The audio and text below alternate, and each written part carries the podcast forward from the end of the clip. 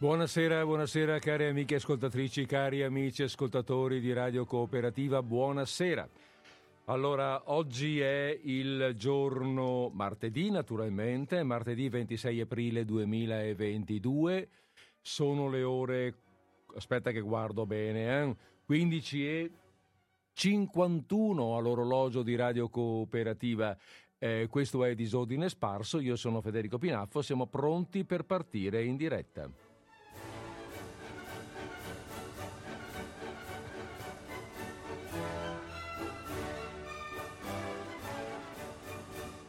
Bene, vi ho promesso che siamo pronti, che eravamo pronti a partire in diretta e allora, visto che siamo pronti, in diretta partiamo. In diretta partiamo. Aspetta che mi recupero il CD dal, um, dal lettore e me lo metto via quello della sigla, perché voi direte, vabbè, puoi farlo anche dopo. No, no, ecco, non lo faccio dopo perché l'ho lasciato qua un sacco di volte, vi dirò. E poi, insomma, sono molto gentili, qui me lo fanno sempre ritrovare, però metti caso che una volta vada perso, come faccio poi io a farmi riconoscere attraverso la sigla? Bene, avendo ora compiuto questa importante operazione, possiamo definitivamente partire. Siamo in diretta, dicevamo. Ehm, e avviamo la nostra trasmissione ricordando che veniamo da due trasmissioni in cui abbiamo avuto l'onore e il piacere di avere degli ospiti. Eh, due settimane fa avevamo qui ehm, Roberto Caruso che, con il quale abbiamo eh, avviato una, ehm, o meglio avviato, abbiamo presentato una performance poi, e poi ci abbiamo fatto sopra delle chiacchiere. La settimana scorsa avevamo il nostro amico professor Grandesso con il quale abbiamo invece eh, avuto una specie, dal quale abbiamo ottenuto una diciamo così, una lectio magistralis sul mito di Faust attraverso la lettura di un testo a lui dedicato. E mo? E mo, e mo riprendiamo le nostre attività un po' più normali, riposiamo un attimo la nostra mente da questi momenti così di, di, di affaticamento, di attenzione particolarmente richiesta e avviamo una giornata di incontro, di chiacchiera, una giornata di lettura di racconti. Beh, eh, anche la lettura dei racconti richiede una sua attenzione, eh, se avete voglia di ascoltarli. Ehm, per, cui, per cui teniamoci ecco, pronti, anche perché l'autore che ho scelto per oggi non è un autore secondario, non è neanche un autore eh, veramente molto leggero, si tratta di Dino Buzzati, lo conosciamo già. Non è la prima volta che leggiamo, che leggiamo dei racconti di Buzzati. Diciamo che un anno sì, un anno no, lo recuperiamo anche perché effettivamente lo merita. Allora, due parole, come al solito, no? Vi ricordate? Sapete già un paio di parole sull'autore, tanto per posizionarlo nel luogo, nel tempo e nello spazio. E poi, e poi cominciamo a leggere questi racconti. Ricordiamo che Buzzati è nato a Belluno.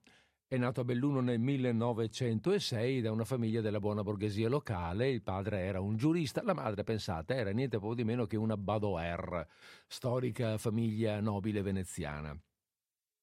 Eh, il padre, avevamo detto, sì, era un noto giurista che lavorava un po' tra Milano e Belluno e anche mh, il giovane Dino eh, gira un po' eh, con il padre tra, tra, Belluno e Milano per l'appunto. E comunque, insomma, vabbè, Belluno, Milano che fosse, l'ambiente culturale è un ambiente culturale piuttosto elevato, ricercato, quello che frequentano i buzzati. E il giovane Dino, il giovane Dino ne è coinvolto, ne è decisamente, ne è decisamente coinvolto, coinvolto da molti stimoli culturali, musica, pittura, eh, scultura, storia. Quando si iscrive all'università, però, sceglie la facoltà che gli, dire, che gli suggeriva il padre, cioè, le, eh, pardon, cioè giurisprudenza. E, ehm, infatti si laurea eh, in, ehm, in, quella materia, ma non sarà poi quello il suo mestiere, in realtà, insomma, non è l'avvocatura o la... Eh, o l'attività giuridica in vario modo che lo interessa. Eh, diventa infatti rapidamente praticante al Corriere della Sera.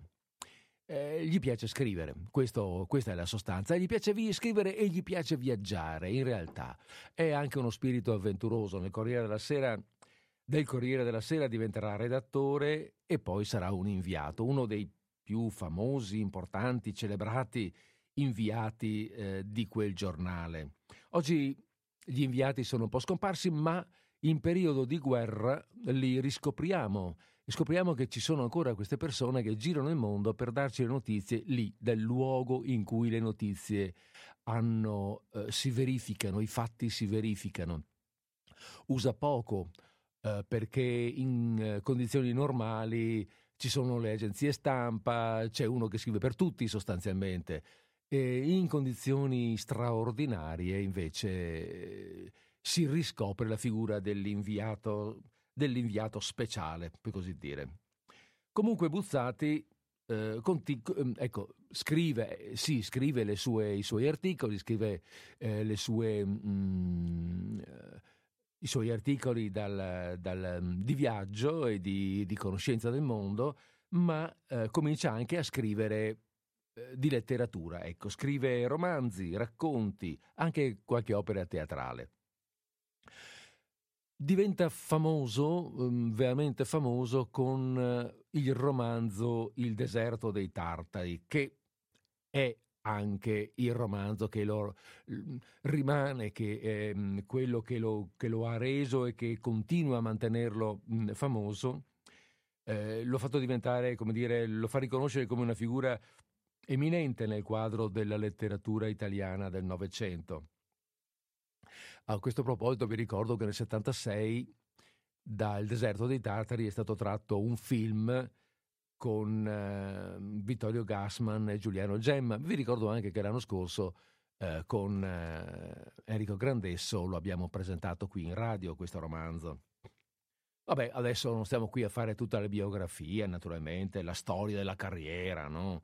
Eh, sarebbe un po' una perdita di tempo. Magari magari no, vale la pena ricordare che, eh, anche perché è significativo, la, mm, la, professione parallela di Buzzati, che è quella del, di pittore. E dico proprio parallela, cioè ci corre a fianco, non un po' dietro, perché lui stesso a volte non sapeva bene se considerarsi più scrittore o più pittore, anche se poi insomma è come scrittore che ha raggiunto la fama. Ehm, ah, ecco, sì, ricordiamo anche che è stato un grande amante della montagna, eh, da buon bellunese, no? E sulla montagna ha scritto, ha scritto sia come giornalista che come scrittore, appunto. Lo stile di di scrittura di Buzzati è uno stile un po' particolare, ha un tono narrativo, come dire, fiabesco a volte, onirico, no? quello che ti porta nel sogno eh, sicuramente surreale. Un pelino ogni tanto anche un po' ansiogeno, diciamo la verità. Eh, cosa voglio dire esattamente? Beh, vabbè, adesso ho detto queste parole, poi magari quando leggiamo il racconto ehm, ve ne renderete conto anche voi. Il primo racconto che prendiamo in esame ha un po' proprio questo, questo spirito, e non solo il primo, veramente. Vabbè, sì, perché ne leggerò più di uno perché non sono molto lunghi questi racconti che ho mh, recuperato. Va bene, e stile che lui utilizza, a lui serve per toccare temi, temi molto forti in realtà nell'animo umano. Eh, l'angoscia, l'angoscia della vita, mh, del raggiungimento dell'obiettivo, la paura della morte, eh, il tempo che passa, la volontà di riscatto da una vita infelice. Eh, sì, insomma, sono temi che, mh, mm, che toccano e che lasciano un po' quel cuore in sospeso. Grande, come dire, grande protagonista è il destino comune, il destino dell'uomo. Destino che a volte è beffardo, a volte può anche essere positivo, favorevole. Nei racconti di, Buzzato, di Buzzati non molto spesso. Comunque lui ha sempre questo tono un po' molto spesso ironico, sottile, molto raffinato. Eh, ci sono, mh, mm, cercheremo di leggere anche qualche racconto, cercherò di leggere anche uno o due racconti eh, dove questa finezza salta fuori in maniera mh, mm, evidente. Benissimo. Siamo arrivati alla fine, no, alla fine voglio dire, siamo arrivati alla fine del, del, della biografia, della presentazione dell'autore che muore nel 1972 a 66 anni. Boh, allora basta, di Buzzati ho parlato quanto basta, lasciamo parlare lui, come appunto usiamo dire, lasciamo parlare lui attraverso i suoi racconti. E quindi, come d'uso, partiamo con un breve, eh, con una breve mh, mm, intermezzo musicale, breve breve, dal quale ci facciamo precedere per l'avvio del primo racconto. Mettetevi comodi nel frattempo.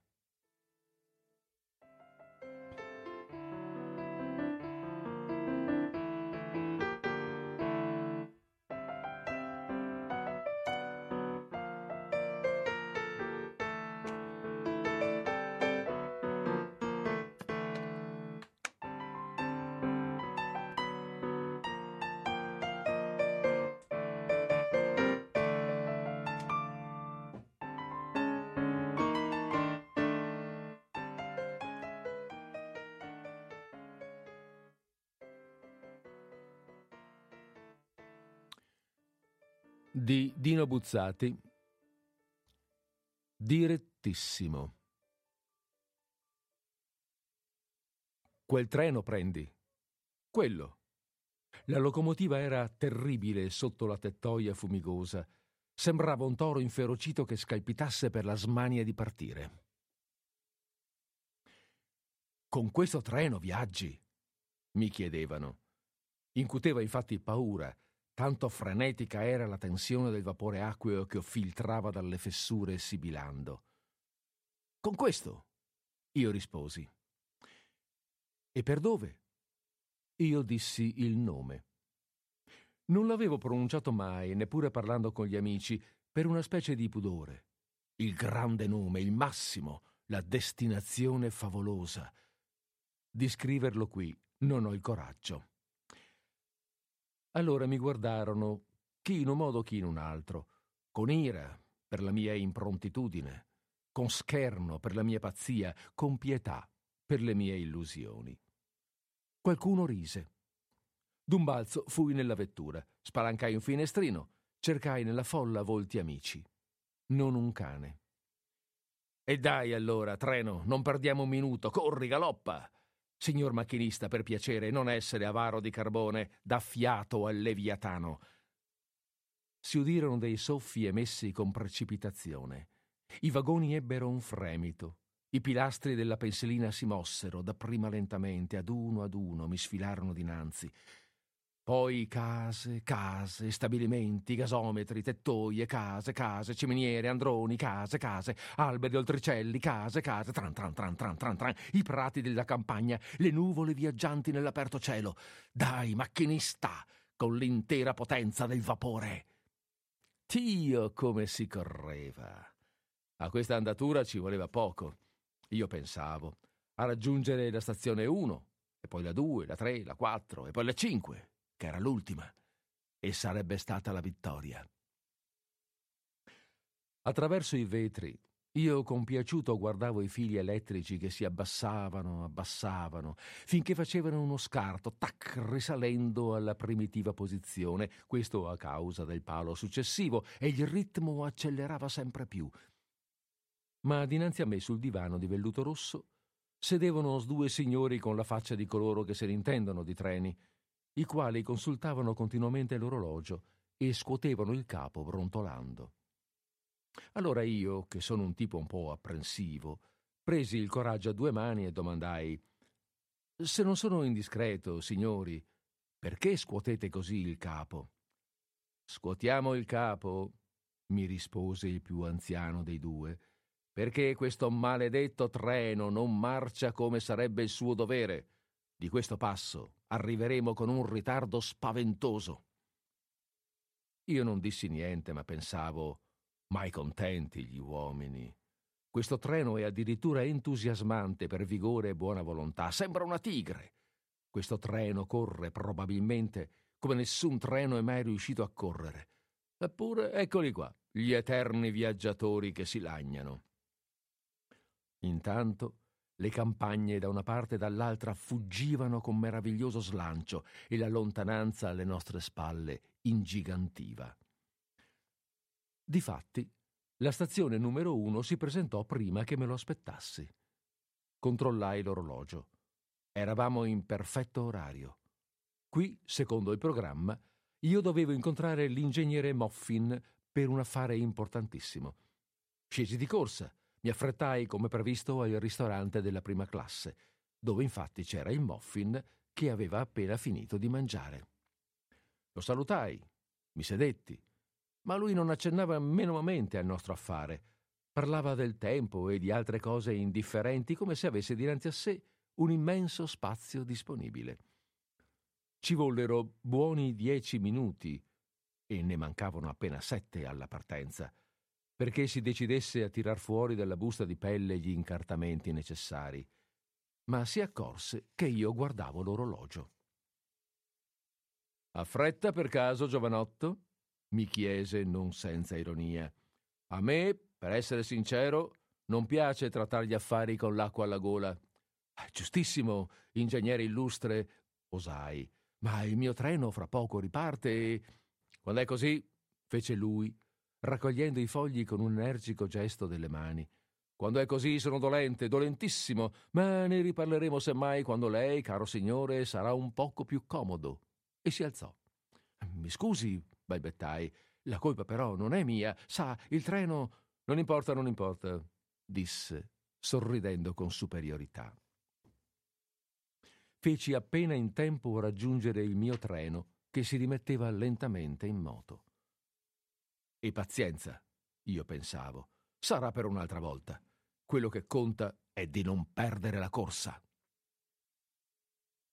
Volammo attraverso le campagne e i fili telegrafici danzavano su e giù con quei loro soprassalti da epilettico.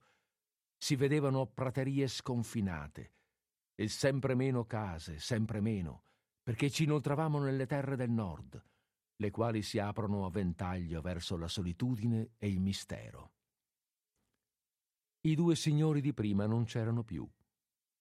Nel mio scompartimento sedeva un pastore protestante dall'aspetto mite, che tossiva e prati, e boschi, e acquitrini, mentre dietro di noi la lontananza si gonfiava con la potenza di un rimorso. A un tratto, non sapendo cosa fare, guardai l'orologio e subito anche il pastore protestante, fra un colpo di tosse e l'altro, fece lo stesso e scosse il capo. Ma questa volta non domandai perché. Purtroppo il perché io lo sapevo. Erano le 16.35 e già da un quarto d'ora saremmo dovuti essere arrivati alla stazione 2, la quale neppure si intravedeva all'orizzonte. Alla stazione 2 doveva aspettarmi la Rosanna. Quando il treno arrivò, sulla banchina c'era molta gente, ma Rosanna non c'era. Avevamo un ritardo di mezz'ora. Saltai a terra, attraversai la stazione affacciandomi al piazzale. E allora, in fondo al viale, lontanissima, avvistai la Rosanna che se ne andava un poco curva. Rosanna, Rosanna! chiamai a tutta voce, ma il mio amore era oramai distante. Non si voltò neanche una volta. E io vorrei sapere, umanamente parlando, potevo io correrle dietro? Potevo abbandonare il treno e tutto quanto? Rosanna scomparve in fondo al viale con una rinuncia in più, io risalii sul direttissimo e via, attraverso le pianure boreali, verso ciò che gli uomini chiamano il destino. Che importava l'amore, dopo tutto? Camminammo ancora giorni e giorni. I fili elettrici di fianco alle rotaie facevano la loro danza nevrastenica.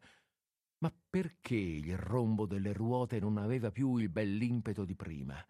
Perché all'orizzonte gli alberi si attardavano svogliati, invece di scattare via come lepri colte di sorpresa? Alla stazione numero 3 ci sarà stata appena una ventina di persone. Non vidi il comitato che doveva venire a festeggiarmi. Sulla banchina chiesi informazioni. Non è venuto per caso un comitato così e così? domandai. Uomini e donne con la banda e le bandiere. Sì, sì, è venuto. Ha aspettato un bel pezzo anche. Poi ne ha avuto abbastanza e se n'è andato. Quando? E saranno tre, quattro mesi fa, mi fu risposto. In quel mentre si udì un lungo fischio, perché il treno ripartiva. Coraggio allora, in marcia! Il direttissimo arrancava con tutte le forze disponibili. Certo, non era più la travolgente galoppata di una volta. Il carbone difettoso, l'aria diversa, il freddo, il macchinista stanco. E la lontananza dietro di noi era una specie di abisso che a guardarlo veniva la vertigine. Alla stazione numero 4, lo sapevo, doveva esserci la mamma. Ma quando il treno si fermò, le banchine erano vuote e nevicava. Mi sporsi a lungo dal finestrino, guardai intorno e stavo per richiudere deluso quando riuscii a vederla. Nella sala d'aspetto, rincantucciata su una panca, tutto avvolta in uno scialle, che dormiva. Misericordia. Com'era diventata piccola. Saltai dal treno e corsi ad abbracciarla. Stringendola, mi accorsi che non pesava quasi più un mucchietto fragile di ossa, e la sentivo tremare per il freddo. Dimmi, è un pezzo che mi aspetti? No, no, figlio mio, e rideva felice. Non sono neanche quattro anni.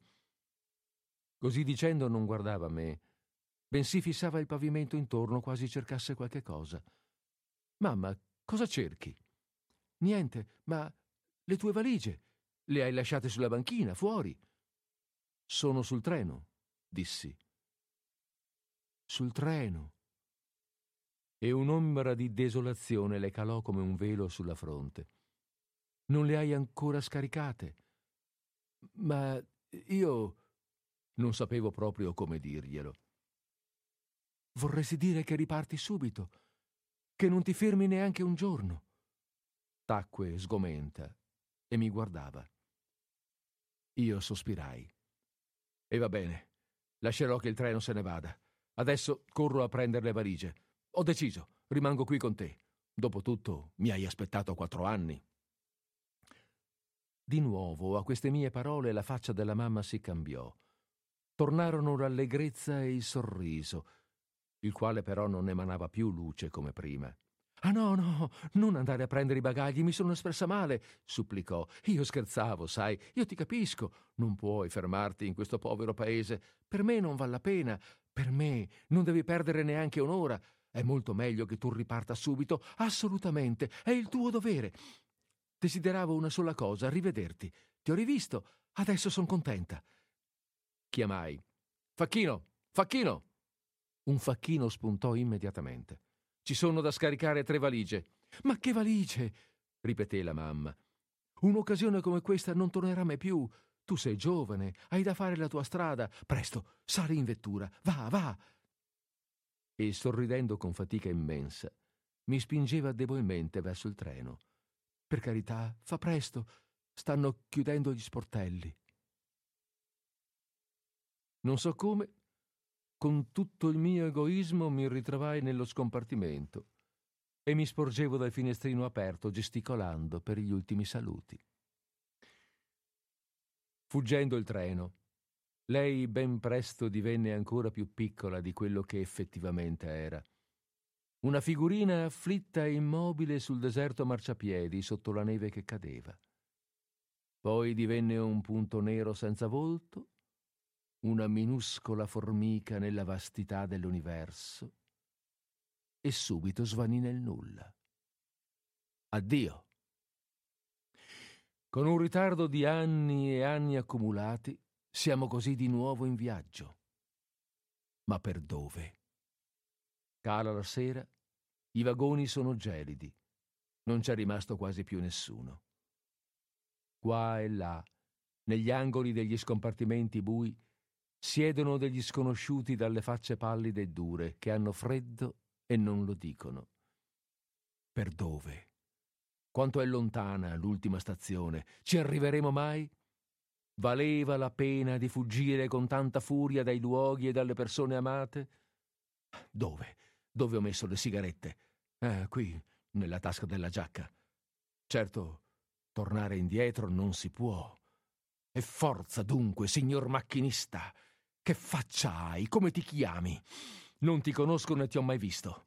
Guai se tu non mi aiuti. Sta saldo, bel macchinista, butta nel fuoco l'ultimo carbone, falla volare questa vecchia baracca cigolante, ti prego. Lanciala rotta di collo, che assomiglia almeno un poco alla locomotiva di una volta, ti ricordi? Via, nella notte a precipizio.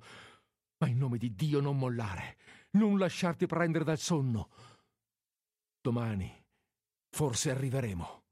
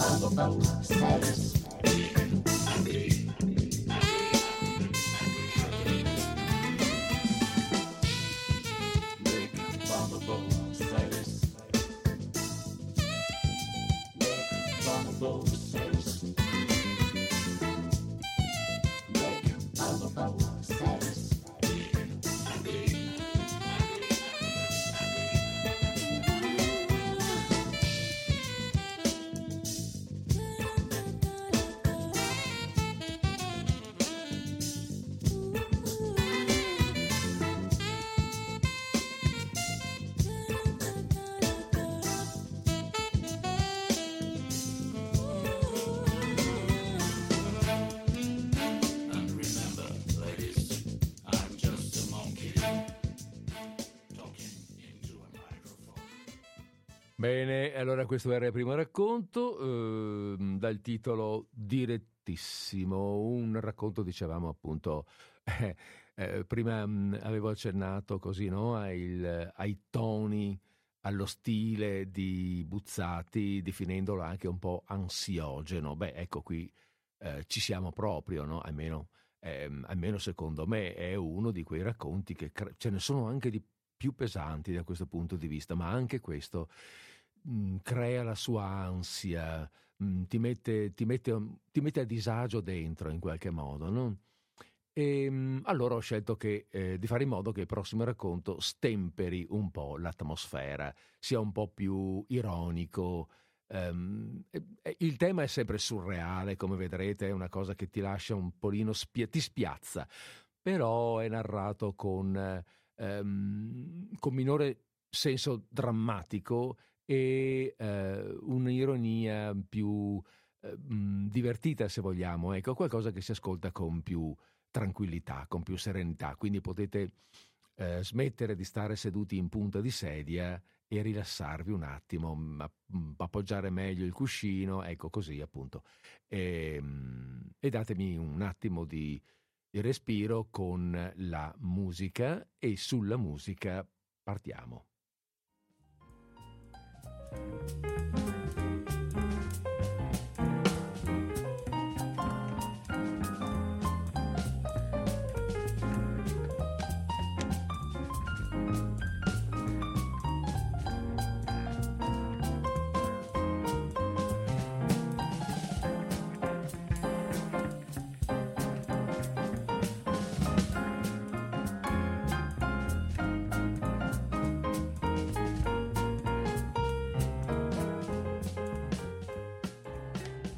Il prossimo è un racconto di lunghezza media, per cui ci sarà una breve interruzione musicale a metà. Il titolo? Ah sì, il titolo. Il titolo è Gli amici. Il liutaio Amedeo Torti e la moglie stavano prendendo il caffè. I bambini erano già andati a letto. I due tacevano come succedeva spesso. A un tratto lei. Vuoi che ti dica una cosa? È tutto il giorno che ha una sensazione strana, come se questa sera dovesse venire a trovarci a Packer. Ma non dirle neanche per scherzo queste cose, fece il marito con un gesto di fastidio.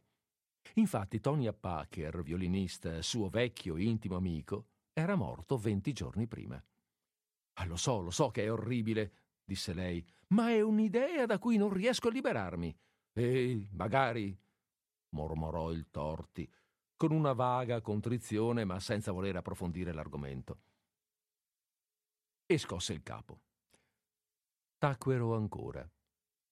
Erano le dieci meno un quarto. Poi suonò il campanello della porta, piuttosto lungo, perentorio. Entrambi ebbero un sussulto. Chi sarà a quest'ora? Disse lei. Si udì in anticamera il passo strascicato della Ines, la porta che veniva aperta, poi un sommesso parlottare. La ragazza si affacciò in tinello, pallidissima. Ines, chi è? domandò la signora. La cameriera si rivolse al padrone balbettando. Signor Torti, v- v- venga lei un momento di là, se sapesse. Ma chi c'è? Chi c'è? Chiese rabbiosa la padrona, pur sapendo già benissimo chi fosse. La Ines si curvò come chi ha da dire cose segretissime. Le parole le uscirono in un soffio. C'è. c'è. Signor Torti, venga lei. È tornato il maestro a Packer. Che storie! disse il Torti, irritato da tutti quei misteri, e alla moglie Vado io, tu resta qui. Uscì nel corridoio buio, urtò nello spigolo di un mobile, d'impeto aprì la porta che dava in anticamera. Qui, in piedi, con la sua aria un poco timida, c'era a Packer. Non proprio uguale al solito a Packer, bensì al quantomeno sostanzioso, per una specie di indecisione dei contorni. Era un fantasma? Forse non ancora. Forse non si era completamente liberato di ciò che gli uomini definiscono materia. Un fantasma, ma con una certa residua consistenza. Vestito come era sua abitudine di grigio, la camicia a righe azzurre, una cravatta rossa e blu e il cappello di feltro molto floscio che gli cincischiava nervosamente tra le mani. Si intende un fantasma di vestito, un fantasma di cravatta eh, e così via.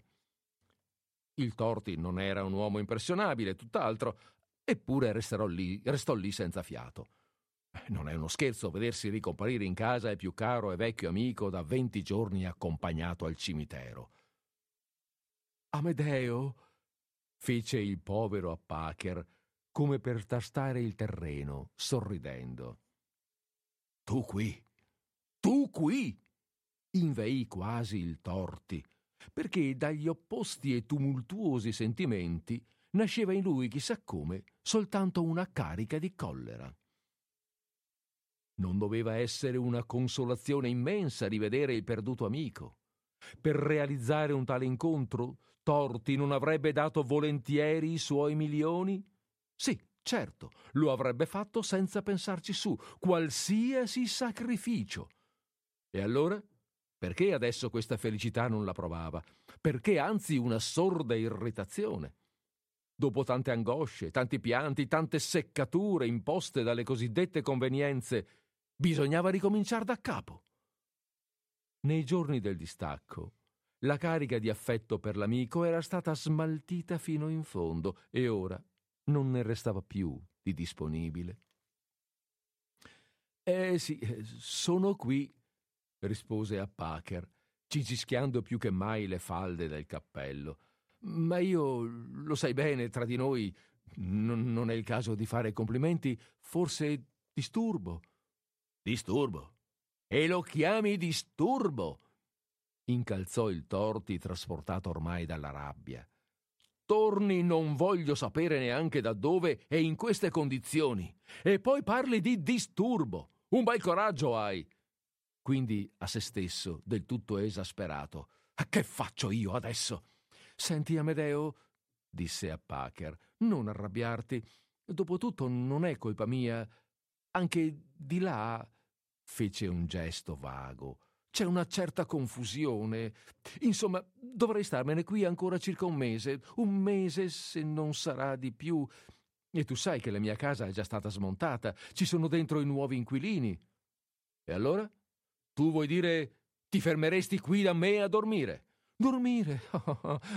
ormai non dormo più. Non, non, si tratta di dormire. Mi basterebbe un, un angolino, non darò noia. Io non mangio, non bevo e non. Insomma, il gabinetto non mi occorre, sai, solo per non dover girare tutta la notte, magari con la pioggia. Ma la pioggia ti bagna? Bagnarmi no, naturalmente, e fece una sottile risatina. Ma da sempre un fastidio maledetto. E così passeresti qui le notti. Se tu me lo permetti.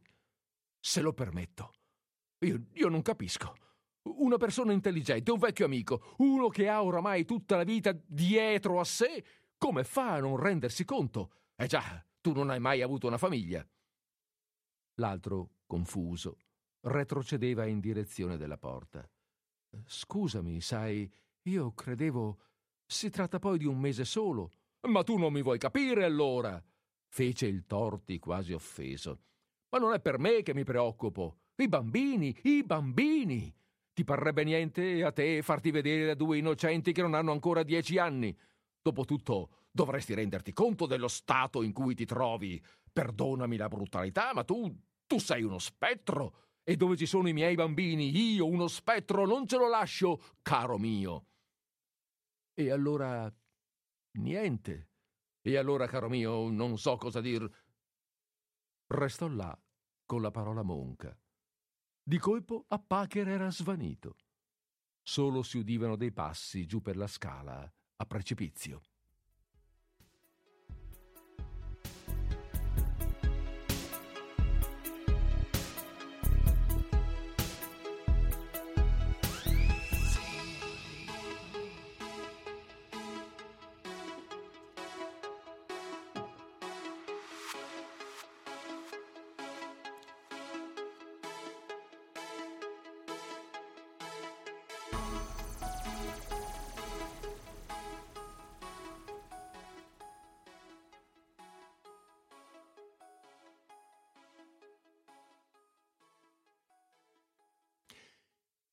Suonava mezzanotte e mezzo quando il maestro Mario Tamburlani, direttore del conservatorio dove aveva anche l'alloggio, tornò a casa da un concerto.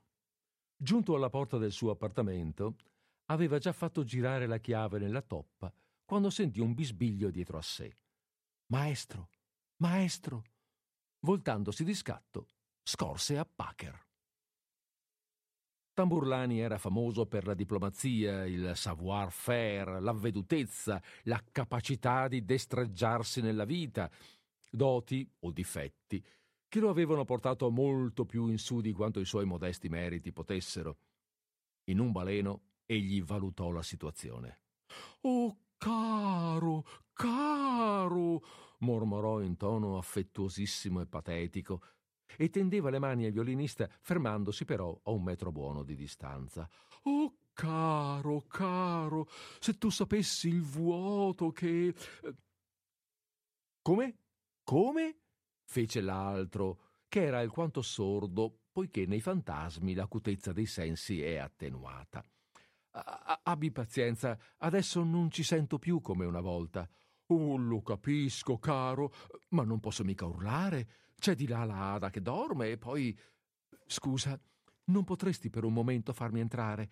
Sono parecchie ore che cammino. No, no, no, no, per carità, guai se Blitz se ne accorgesse. Come? Come hai detto? Blitz, il mio cane lupo, lo conosci, no? Farebbe un tale chiasso, si sveglierebbe subito il custode e poi chissà. E allora non potrei per qualche giorno venire a stare qui da me.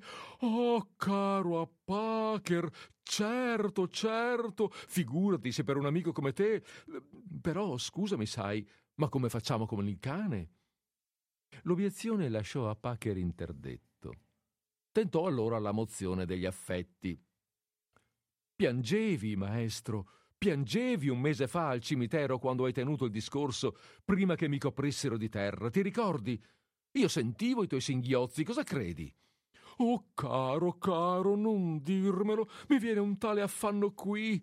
E si portò una mano al petto. Dio mio, mi pare che Blitz. Infatti, dall'interno dell'appartamento veniva un sordo brontolio premonitore. Aspetta, caro, entro un momento a fare star quieta quella bestia insopportabile. Caro, un momento solo. Lesto come un'anguilla, sgusciò dentro e chiuse il battente dietro a sé, sprangandolo ben bene. Poi silenzio. A Packer aspettò qualche minuto. Poi bisbigliò: Tamburlani, Tamburlani? D'altra parte non ci fu risposta. Allora egli batté debolmente con le nocche, ma il silenzio era assoluto. La notte camminava. A Packer pensò di provare dalla Gianna, ragazza di facili costumi e di buon cuore con cui era stato molte volte. Gianna abitava due stanzette in un vecchio casamento popolare fuori mano. Quando egli arrivò, erano le tre passate. Per fortuna, come accadeva spesso in un simile alveare, il portello d'ingresso era socchiuso. A Packer giunse al quinto piano con fatica. Era ormai stanco di girare. Sul ballatoio non stentò a trovare l'uscio, benché fosse buio fitto. Bussò discretamente. Dovette insistere prima di udire sintomi di vita. Poi la voce di lei piena di sonno. Chi è? Chi è a quest'ora? Sei sola? Apri. Sono io, Tony. A quest'ora, ripeté lei senza entusiasmo, ma con la solita docile umiltà. Aspetta, adesso vengo. Uno svogliato ciabattare, lo scatto dell'interruttore della luce, la serratura che girava. Come mai vieni a quest'ora? E aperto l'uscio, Gianna stava per correre al suo letto, lasciando all'uomo il disturbo di richiudere, quando lo strano aspetto di Appacher la colpì.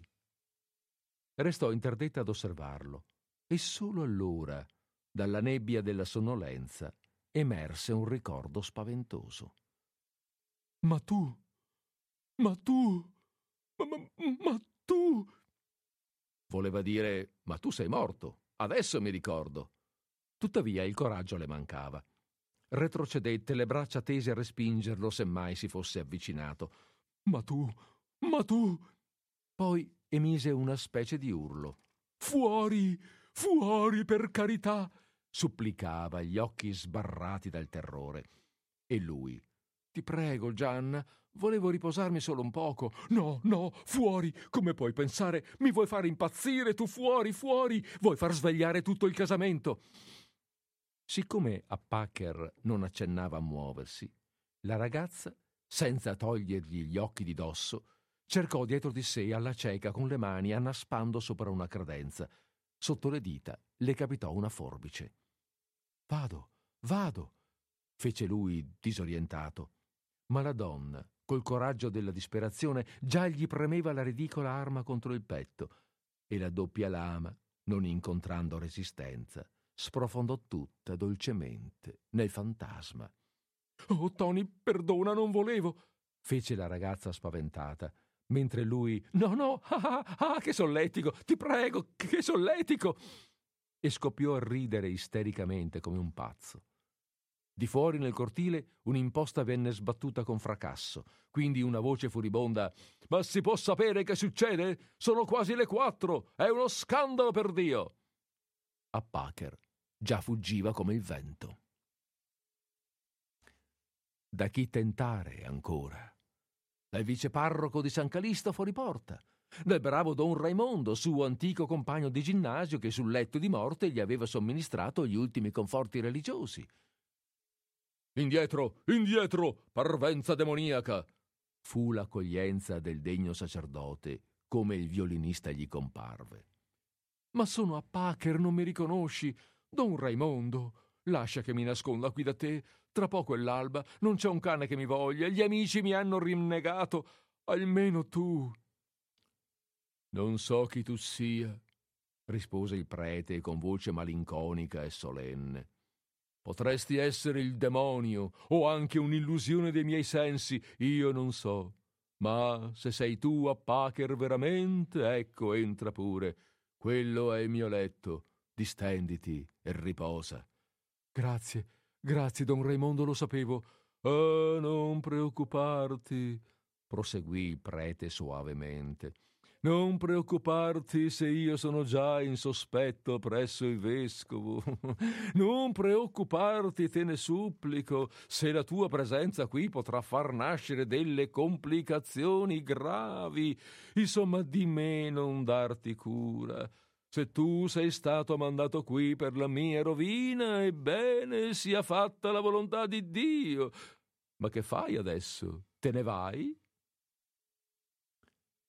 Ed è per questo che gli spiriti, se mai qualche anima infelice si trattiene con ostinazione sulla terra, non voglio vivere con noi, ma si ritirano nelle case abbandonate, tra i ruderi delle torri leggendarie, nelle cappelle sperdute tra le selve, sulle scogliere solitarie, che il mare batte, batte e lentamente si diroccano.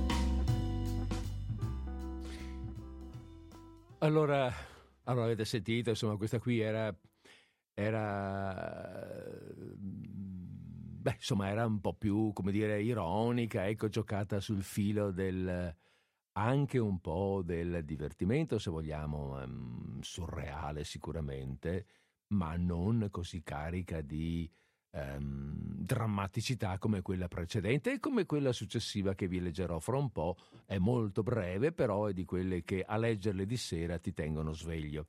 Eh, mi prendo un paio di minuti, va bene? Nel frattempo ho aperto anche la linea allo 049 880 90 20, siamo verso la metà della trasmissione, per cui se qualcuno volesse dare una sua opinione o okay, che è libero di farlo, quando comincio a leggere chiudo la linea.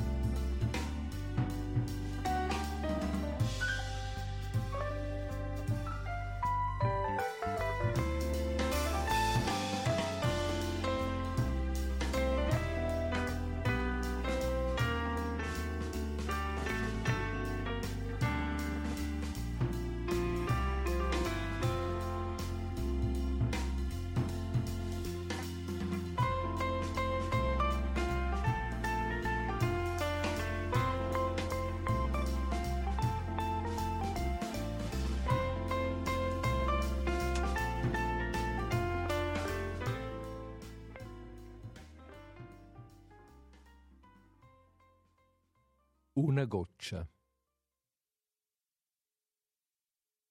Una goccia d'acqua sale i gradini della scala. La senti? Disteso in letto nel buio ascolto il suo arcano cammino. Come fa? Saltella? Tic, tic, si ode a intermittenza. Poi la goccia si ferma e magari per tutta la rimanente notte non si fa più viva. Tuttavia, sale. Di gradino in gradino viene su, a differenza delle altre gocce che cascano perpendicolarmente in ottemperanza alla legge di gravità e alla fine fanno un piccolo schiocco ben noto in tutto il mondo. Questa no. Piano piano si innalza lungo la tromba delle scale lettera E dello sterminato casamento.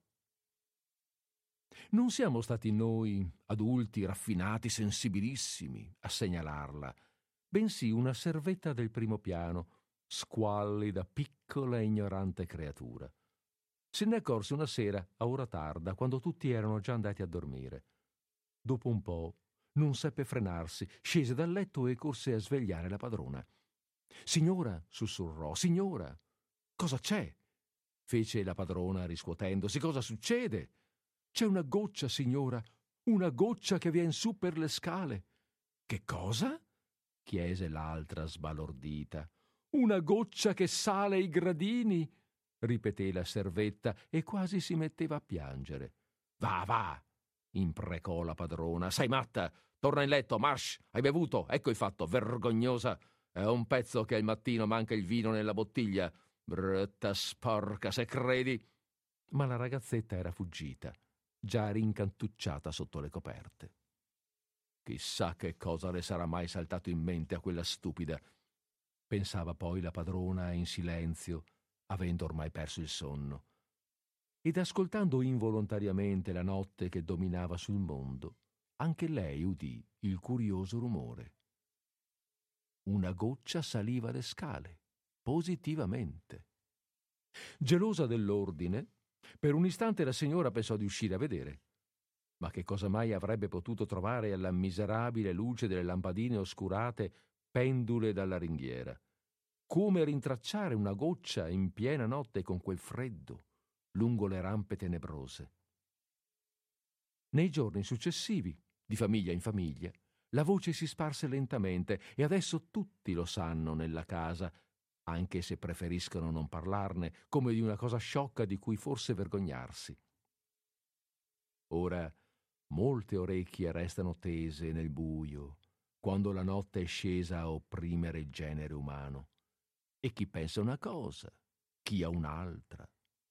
Certe notti la goccia tace, altre volte invece per lunghe ore non fa che spostarsi su, su, si direbbe che non debba più fermare. Battono i cuori, allorché il tenero passo sembra toccare la soglia. Meno male, non si è fermata. Eccola che si allontana, tic, tic, avviandosi al piano di sopra. So di positivo che gli inquilini dell'ammezzato pensano di essere ormai al sicuro. La goccia, essi credono, è già passata davanti alla loro porta, né avrà più occasione di disturbarli. Altri, ad esempio io che sto al sesto piano, hanno adesso motivi di inquietudine, non più loro. Ma chi gli dice che nelle prossime notti la goccia riprenderà il cammino dal punto dove era giunta l'ultima volta, o piuttosto non ricomincerà da capo? iniziando il viaggio dai primi scalini, umidi sempre ed oscuri di abbandonate immondizie. No, neppure loro possono ritenersi sicuri. Al mattino, uscendo di casa, si guarda attentamente la scala, semmai sia rimasta qualche traccia. Niente. Come era prevedibile, non la più piccola impronta. Al mattino del resto chi prende più questa storia sul serio? Al sole del mattino l'uomo è forte, è un leone, anche se poche ore prima sbigottiva. O che quelli dell'ammezzato abbiano ragione. Noi del sesto, che prima non sentivamo niente e ci si teneva esenti, da alcune notti pure noi udiamo qualcosa. La goccia è ancora lontana, è vero, a noi arriva solo un ticchettio leggerissimo, flebile eco attraverso i muri. Tuttavia, è segno che essa sta salendo e si fa sempre più vicina. Anche il dormire in una camera interna, lontana dalla tromba delle scale, non serve. Meglio sentirlo il rumore, piuttosto che passare le notti nel dubbio se ci sia o meno. Chi abita in quelle camere riposte talora non riesce a resistere, sguscia in silenzio nei corridoi e se ne sta in anticamera al gelo dietro la porta, col respiro sospeso, ascoltando. Se la sente, non osa più allontanarsi, schiavo di indecifrabili paure.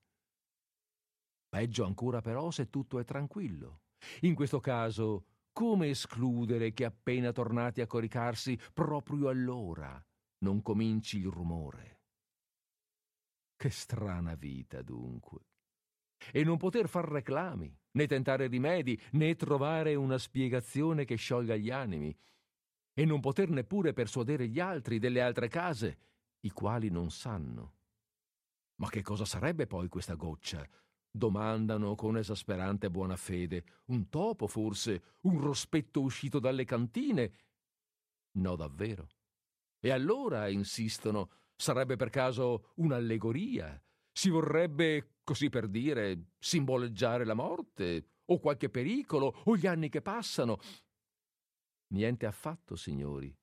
È semplicemente una goccia, solo che viene su per le scale. O più sottilmente si intende raffigurare i sogni e le chimere, le terre vagheggiate e lontane dove si presume la felicità, qualcosa di poetico, insomma. No, assolutamente. Oppure i posti più lontani ancora, al confine del mondo ai quali mai giungeremo. Ma no, vi dico, non è uno scherzo, non ci sono doppi sensi. Trattasi, ahimè, proprio di una goccia d'acqua, a quanto è dato presumere, che di notte viene su per le scale. Tic, tic, misteriosamente, di gradino in gradino. E perciò si ha paura.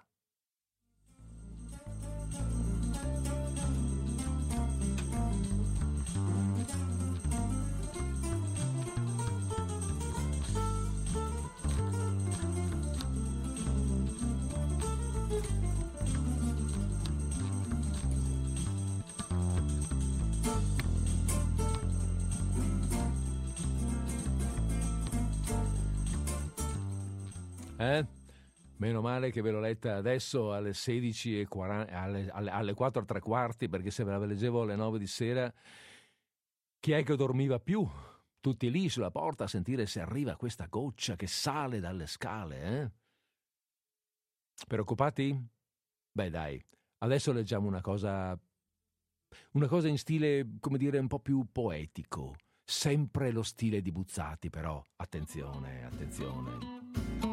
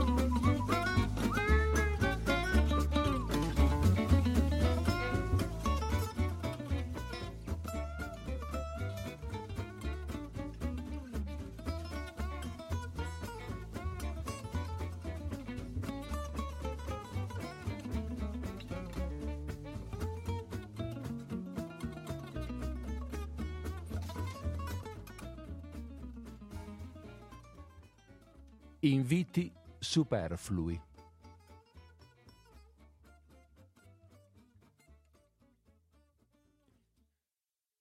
Vorrei che tu venissi da me una sera d'inverno e, stretti insieme dietro i vetri, guardando la solitudine delle strade buie e gelate, ricordassimo gli inverni delle favole, dove si visse insieme senza saperlo. Per gli stessi sentieri fatati passammo infatti tu ed io con passi timidi. Insieme andammo attraverso le foreste piene di lupi e i medesimi geni ci spiavano dai ciuffi di muschio sospesi alle torri trasvolazzare di corvi. Insieme, senza saperlo, di là forse guardammo entrambi verso la vita misteriosa che ci aspettava. Ivi palpitarono in noi per la prima volta pazzi e teneri desideri. Ti ricordi? Ci diremo l'un l'altro, stringendoci dolcemente nella calda stanza, e tu mi sorriderai fiduciosa, mentre fuori daran tetro suono le lamiere scosse dal vento. Ma tu, ora mi ricordo, non conosci le favole antiche dei re senza nome, degli orchi e dei giardini stregati. Mai passasti rapita sotto gli alberi magici che parlano con voce umana, né battesti mai alla porta del castello deserto, né camminasti nella notte verso il lume lontano, lontano, né ti addormentasti sotto le stelle d'Oriente, cullata da piroga sacra. Dietro i vetri, nella sera d'inverno, probabilmente noi rimarremmo muti, io perdendomi nelle favole morte, tu in altre cure a me ignote. Io ti chiederei, ti ricordi? Ma tu non ricorderesti. Vorrei con te passeggiare un giorno di primavera, col cielo di color grigio e ancora qualche vecchia foglia dell'anno prima trascinata per le strade dal vento, nei quartieri della periferia. E che fosse domenica. In tali contrade sorgono spesso pensieri malinconici e grandi, e in date ore vaga la poesia, congiungendo i cuori di quelli che si vogliono bene. Nascono inoltre speranze che non si sanno dire, favorite dagli orizzonti sterminati dietro le case, dai treni fuggenti, dalle nuvole del settentrione. Ci terremo semplicemente per mano, e andremo con passo leggero, dicendo cose insensate, stupide e care, fino a che si accenderanno i lampioni e dai casamenti squallidi usciranno le storie sinistre delle città, le avventure, i vagheggiati romanzi. E allora noi taceremo, sempre tenendoci per mano, perché le anime si parleranno senza parola. Ma tu, adesso mi ricordo. Mai mi dicesti cose insensate, stupide e care. Né puoi quindi amare quelle domeniche che dico, né l'anima tua sa parlare alla mia in silenzio, né riconosci allora giusta l'incantesimo delle città, né le speranze che scendono dal settentrione. Tu preferisci le luci, la folla, gli uomini che ti guardano, le vie dove dicono si possa incontrare la fortuna. Tu sei diversa da me, e se venissi quel giorno a passeggiare, ti lamenteresti di essere stanca. Solo questo e nient'altro. Vorrei anche andare con te d'estate in una valle solitaria, continuamente ridendo per le cose più semplici, ad esplorare i segreti dei boschi, delle strade bianche, di certe case abbandonate. Fermarci sul ponte di legno a guardar l'acqua che passa, ascoltare nei pari del telegrafo quella lunga storia senza fine che viene da un capo del mondo e chissà dove andrà mai, e strappare i fiori dei prati e qui, distesi sull'erba, nel silenzio del sole, contemplare gli abissi del cielo e le bianche nuvolette che passano e le cime delle montagne. Tu diresti che bello. Niente altro diresti, perché noi saremmo felici, avendo il nostro corpo perduto il peso degli anni, le anime divenute fresche come se fossero nate allora. Ma tu, ora che ci penso, tu ti guarderesti attorno senza capire, ho paura e ti fermeresti preoccupata a esaminare una calza e mi chiederesti un'altra sigaretta, impaziente di fare ritorno. E non diresti che bello, ma altre povere cose che a me non importano. Perché purtroppo sei fatta così e non saremmo neppure per un istante felici. Vorrei pure, lasciami dire, Vorrei con te sotto braccio attraversare le grandi vie della città in un tramonto di novembre, quando il cielo è di puro cristallo. Quando i fantasmi della vita corrono sopra le cupole e sfiorano la gente nera in fondo alla fossa delle strade già colme di inquietudini. Quando memorie di età beate e nuovi presagi passano sopra la terra, lasciando dietro di sé una specie di musica con la candida superbia dei bambini, guarderemo le facce degli altri, migliaia e migliaia, che a fiumi ci trascorrono accanto. Noi manderemo senza saperlo luce di gioia e tutti saranno costretti a guardarci, non per invidia e malanimo, bensì sorridendo un poco, con sentimento di bontà, per via della sera che guarisce le debolezze dell'uomo. Ma tu, lo capisco bene, invece di guardare il cielo di cristallo e gli aerei colonnati battuti dall'estremo sole, vorrai fermarti a guardare le vetrine, gli ori, le ricchezze, le sete, quelle cose meschine. E non ti accorgerai quindi dei fantasmi, né dei presentimenti che passano, né ti sentirai come me chiamata a sorte orgogliosa né udresti quella specie di musica, né capiresti perché la gente ci guardi con occhi buoni. Tu penseresti al tuo povero domani, e inutilmente sopra di te le statue d'oro sulle guglie alzeranno le spade agli ultimi raggi. E io sarei solo. È inutile. Forse tutte queste sono sciocchezze, e tu migliore di me non presumendo tanto della vita. Forse hai ragione tu, e sarebbe stupido tentare. Ma almeno, questo sì almeno, vorrei rivederti. Sia quel che sia, noi staremo insieme in qualche modo e troveremo la gioia. Non importa se di giorno o di notte, d'estate o d'autunno, in un paese sconosciuto, in una casa disadorna, in una squallida locanda. Mi basterà averti vicina. Io non starò qui ad ascoltare, ti prometto, gli scricchiolii misteriosi del tetto, né guarderò le nubi, né darò retta alle musiche o al vento. Rinuncerò a queste cose inutili, che pure io amo. Avrò pazienza, se non capirai ciò che ti dico, se parlerai di fatti a me strani, se ti lamenterai dei vestiti vecchi e dei soldi. Non ci saranno la cosiddetta poesia, le comuni speranze, le mestizie così amiche dall'amore. Ma io ti avrò vicina e riusciremo, vedrai, a essere abbastanza felici, con molta semplicità, uomo con donna solamente, come suole accadere in ogni parte del mondo. Ma tu, adesso che ci penso, sei troppo lontana centinaia e centinaia di chilometri difficili a valicare. Tu sei dentro una vita che ignoro e gli altri uomini ti sono accanto, a cui probabilmente sorridi, come a me nei tempi passati. Ed è bastato poco tempo perché ti dimenticassi di me. Probabilmente non riesci più a ricordare il mio nome. Io sono ormai uscito da te, confuso, fra le innumerevoli ombre. Eppure, non so pensare che a te.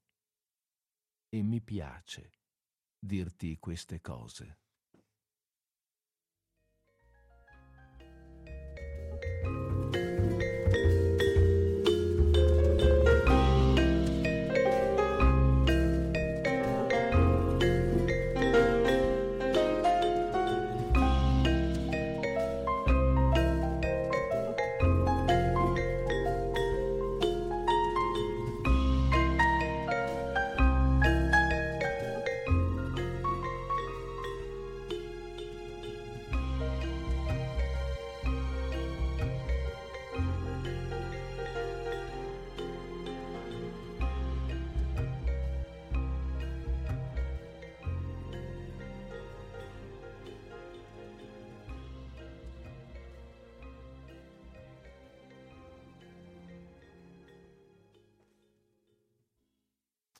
Ecco, avete sentito che mm, la, la, linea è comunque aperta, eh, vi informo, lo 049 880 9020. Ehm, avete sentito che Buzzati è capace anche di misure diverse da quelle che abbiamo sentito prima, quelle misure così surreali, un po' come dire, le abbiamo definite anche angosciose, le abbiamo definite anche ansiogene, eh, e lo sono state, abbiamo sentito ma eh, qui abbiamo toccato una, um, un tono diverso, un tono, il tono poetico. Questa era una scrittura poetica, chiamiamola così, e, um, che richiama a, um, a, sentimenti, che richiama a sentimenti eh, di dolcezza, di interiorità, che richiama all'amore, alla fine. C'è questo finale che è molto, molto delicato rispetto anche al, a, a, come ci aspettavamo che finisse, no? eh, tutto sommato. Non so pensare che, nonostante tutto, nonostante l'impossibilità di un contatto, di un rapporto, di una relazione, eh, non so pensare che a te e mi piace dirti queste cose. Ehm, trovo che sia un bellissimo finale e anche un bel sentimento in fondo che possiamo condividere, ecco. Bene, avremmo fatto le 15, eh, aspetta, no, scusate, le 15, le 17 o sbaglio? Non sbaglio. Abbiamo fatto le 17. E allora, e allora, come andiamo avanti adesso, visto che non abbiamo più tanto tempo davanti a noi? Beh, insomma, abbiamo 20 minuti, per carità, non è poco, anzi è abbastanza. Però da un punto di vista della scelta della lettura, eh, ne ho due.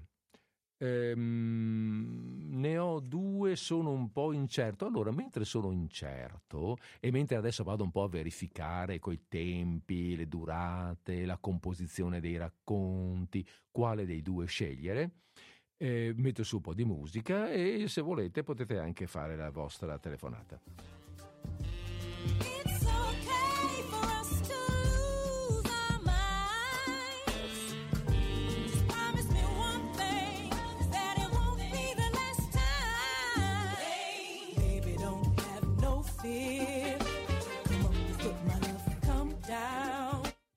Mi pare di sentire che la telefonata c'è, allora un momento. Vediamo se mi va bene. Pronto? Pronto? Siamo in linea? Uh, ciao. ciao, sono Enrico. No, scusa. Ciao Enrico. Non, hai neanche da entrare in linea. Solo un'informazione, siccome l'ho ah. presa verso metà questa poesia, mi puoi dire il titolo per piacere? Allora, guarda, sto leggendo racconti di Buzzati. Sì, racconto, sì, Buzzati, e, ho capito. E questo era un racconto del titolo Inviti superflui. Inviti superflui di Buzzati. Sì. Va bene, eh, mi tocca un po' personalmente. Ah, va bene. va bene, va bene. Va bene. Allora, okay. inviti superflui di Buzzati. Va bene, la va cercherò. Bene. Ciao. Va bene, ciao, Grazie, ciao Enrico, grazie. Beh, dai, ci siamo resi utili, no? In questo modo. Benissimo. Allora, scusate, ma io stavo ancora cercando il brano da mettere in lettura.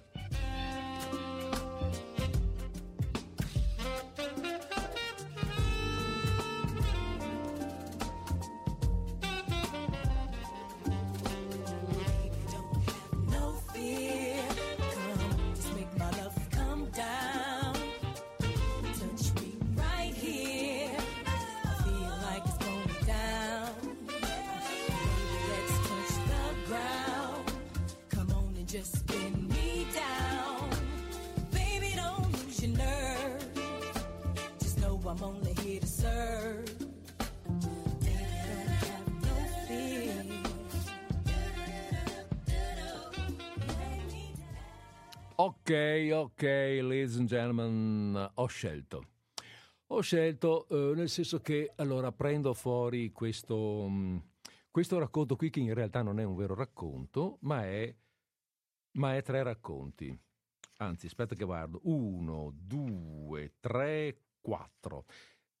In realtà eh, il titolo di questa, mm, di questa cosa è Le precauzioni inutili e racconta di quattro situazioni in cui qualcuno prende una precauzione in, per, dire, per prevenire un certo danno. Dopodiché, per qualche motivo, gli capita lo stesso o gli capita addirittura peggio. E, e quindi sono quattro situazioni diverse che vengono raccontate, per cui sono tra di loro separate. Allora facciamo così, visto che abbiamo il tempo giusto anche. Eh, comincio a leggere la prima, poi metto un po' di intervallo, poi leggo la seconda e così via via andiamo alla fine della trasmissione. La prima, la prima precauzione inutile è una precauzione contro le frodi.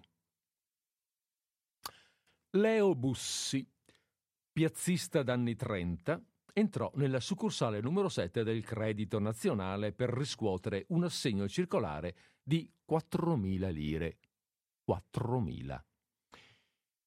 Non c'erano sportelli, ma un lungo banco dietro al quale gli impiegati lavoravano. Desidera? domandò uno di questi gentilmente. Ho un assegno da riscuotere. Prego, disse l'impiegato, e preso il foglietto in mano, lo esaminò per dritto e per rovescio, e poi si accomodi più in là dal mio collega. Il collega era un uomo sui cinquanta, contemplò l'assegno a lungo, rigirandolo da una parte e dall'altra, tossicchiò, alzò gli sguardi al di sopra degli occhiali, esaminando la faccia del cliente, guardò ancora l'assegno, guardò di nuovo il Bussi, quasi cercando una corrispondenza. Infine chiese: Lei ha qui un conto corrente? No, lui rispose. Documenti di riconoscimento? Il Bussi diede il passaporto. L'impiegato lo prese, lo portò al suo tavolo, sedette, sfogliò il libretto controllandolo, cominciò a prendere nota, registrando su un modulo nome, numero, data di rilascio, eccetera.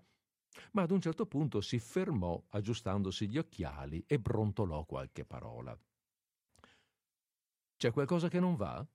disse il Bussi con la vaga sensazione di essere scambiato per un gangster. Niente, niente, fece quello con un sorrisetto ambiguo. Così dicendo, quel passaporto in mano, andò a consultare il direttore che stava in fondo, a un tavolo più grande. I due confabularono, alzando ogni tanto gli occhi a esaminare la faccia del piazzista. Finalmente l'impiegato ritornò. È la prima volta, chiese, che lei viene in questa banca? Sì, la prima volta. Ma forse c'è qualche difficoltà? Niente, niente, ripeté l'impiegato rinnovando il sorrisetto. Quindi riempì il modulo per la riscossione, lo diede da firmare, riprese il modulo, aprì di nuovo il passaporto, controllò l'uguaglianza delle firme. A questo punto evidentemente lo prese un nuovo dubbio. Per la seconda volta andò a consultare il direttore.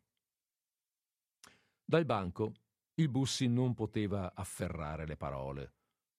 Per quattromila lire quante storie, pensava intanto, e se fossero state centomila?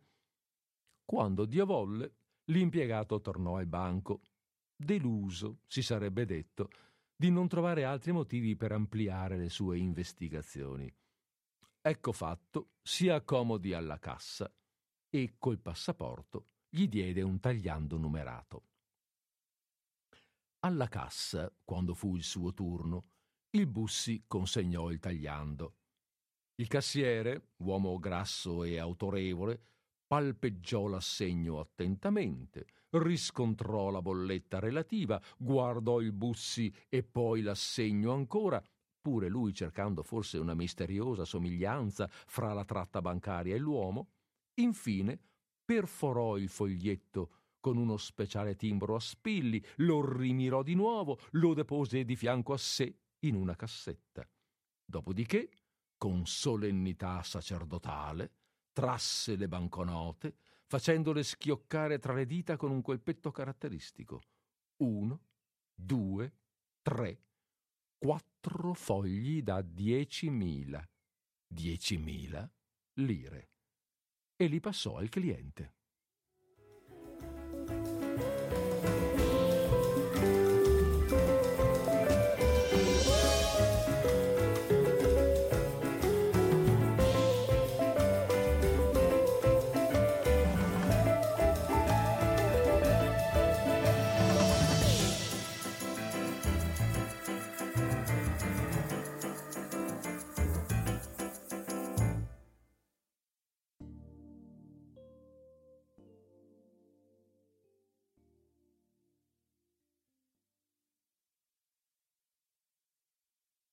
Contro le spie. Oh, vi ricordo che il titolo è sempre Le precauzioni inutili. La prima, prima con tante precauzioni, eh, avete, vi ricordate che era di 4.000, ve lo ricordate? È vero che l'assegno era di 4.000 e gli è stato pagato per 40.000 dopo tante precauzioni per verificare se eh, era lui la persona giusta a cui dare 36.000 lire in più. La prossimo, il prossimo, eh, la prossima precauzione inutile è contro le spie.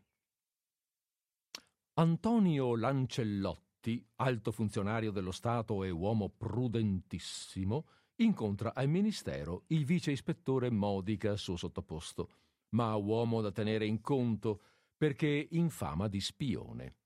Caro Modica, dice stupidamente a puro titolo di cordialità, che si dice, che si dice?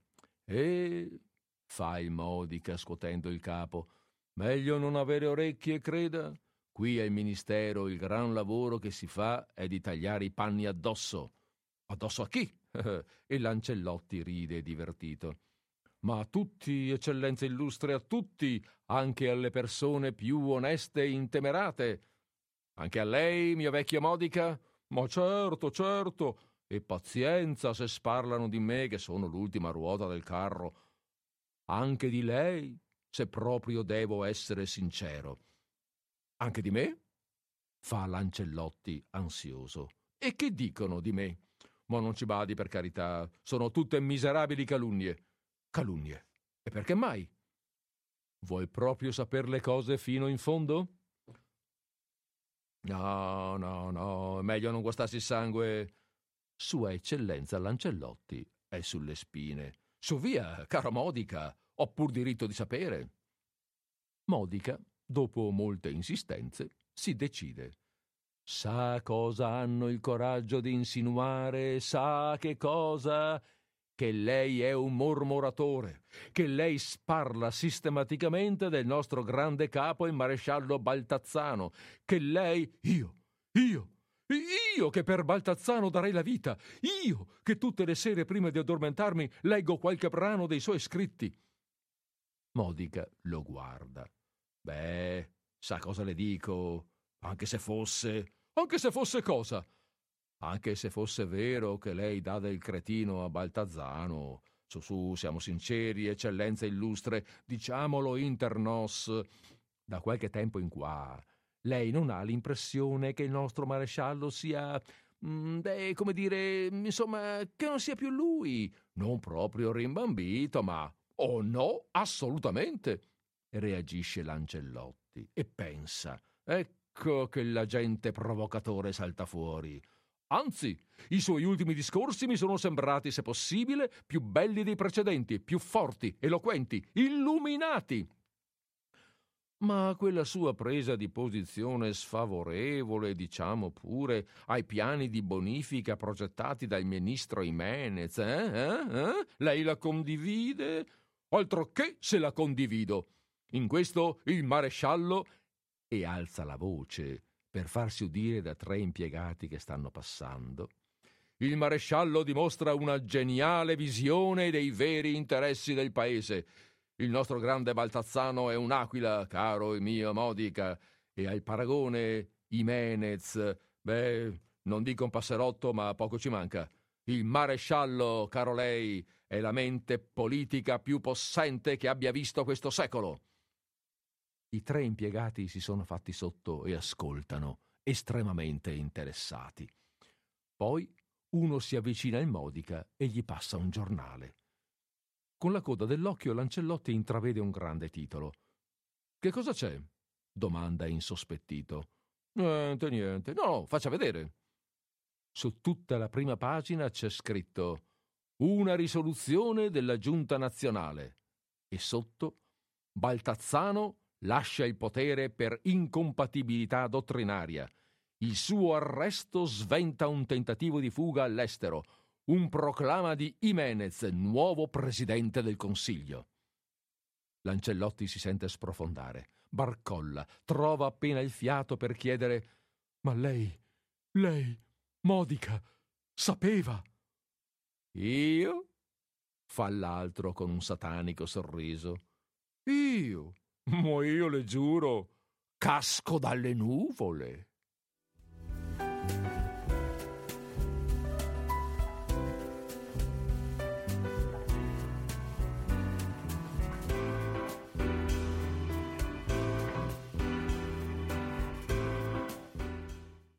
Abbiamo giusto il tempo per leggere il terzo, che è piuttosto breve, che si intitola Contro i ladri.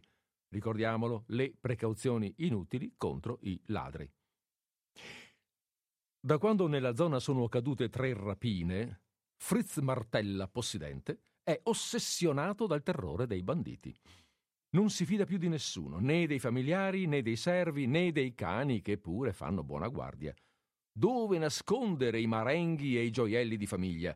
La casa non è il luogo sicuro. Il cassettone, servito finora da forziere, è una garanzia ridicola.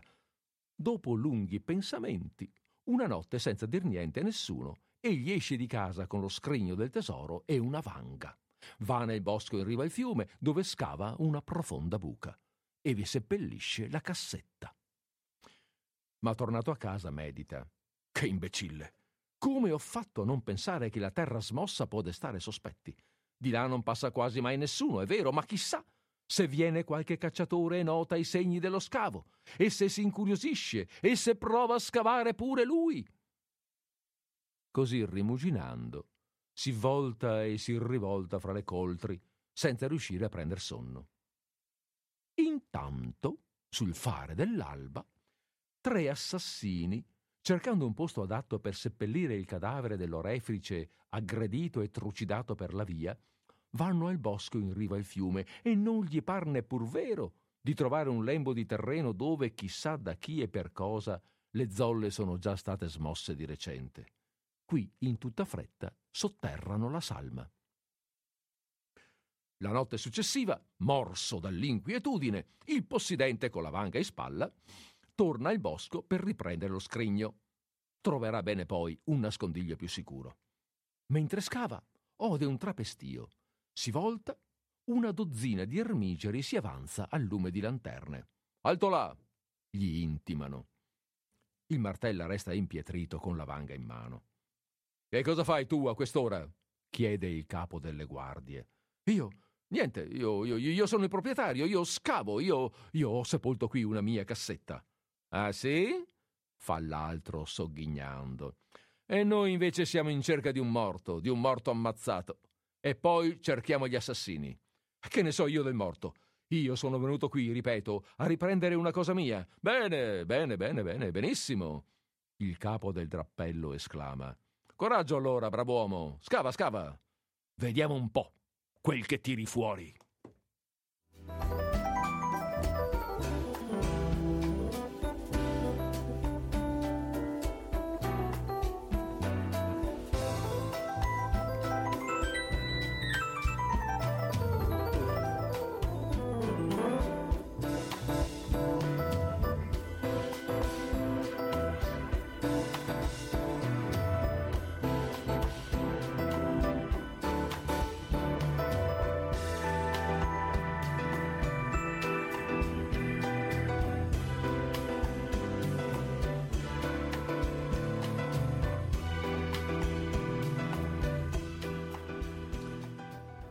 Bene, bene, bene, bene, altro tempo ormai non resta che per i saluti, per, um, per darvi, uh, per, per, per, proporvi, per passarvi l'augurio di una buon, buona conclusione di giornata, una buona, scusate, un buon proseguio e eh, conclusione di settimana e darvi eh, l'appuntamento per martedì prossimo, stesso posto, stessa ora, con disordine sparso. Eh, disordine sparso, abbiamo detto, aspetta che provo un attimo a chiuderla la trasmissione.